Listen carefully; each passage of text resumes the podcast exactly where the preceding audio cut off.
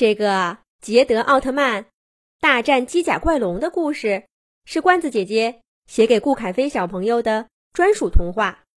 祝顾凯飞小朋友像故事里的奥特曼一样勇敢、聪明。在遥远的宇宙深处，黑暗贝利亚制造了一只充满黑暗能量的机甲怪龙。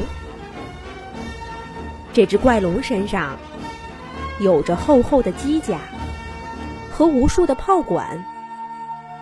黑暗贝利亚通过时空传送门，把这只机甲怪龙传送到了地球。这只充满黑暗能量的机甲怪龙被传送到地球上的城市东京，在东京市中心疯狂的。进行着破坏，它的尾巴一扫，几栋大楼就轰然倒下。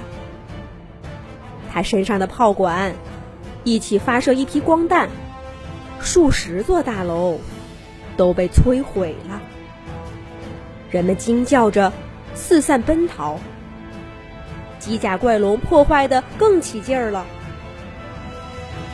就在这时候，捷德奥特曼战士。出现了，他大喊着冲上去，跟机甲怪龙扭打在一起。可是机甲怪龙的机甲太厚了，捷德奥特曼的拳脚打在他身上根本没有反应，而机甲怪龙的巨爪把捷德奥特曼打得节节败退。捷德奥特曼看准机会，一个后退。发出了十字冲击波，这十字冲击波准确无误的打在机甲怪龙的身上，但机甲怪龙也只是被打掉了一小块机甲。机甲怪龙看准这个空档，一个甩尾，把捷德奥特曼打倒在地，全身炮管齐发，无数的黑暗光弹。打向了捷德奥特曼，巨大的捷德奥特曼能量耗尽，消失不见了。而在战斗的不远处，捷德奥特曼的人间体小鹿跌坐在地上，沮丧的摇着头。一看自己打败了捷德奥特曼，机甲怪龙气焰更嚣张了，他用巨爪敲打自己的胸膛。向四周发出无数的黑暗光弹，而捷德奥特曼的人间体发现自己身后有一只小猫，看到一颗光弹飞来，它飞扑过去，把小猫抱在怀里，背对着黑暗光弹。砰的一声，光弹爆炸了，但捷德奥特曼的人间体和这只小猫都没有受伤。原来是赛罗奥特曼来帮忙挡住了黑暗光弹。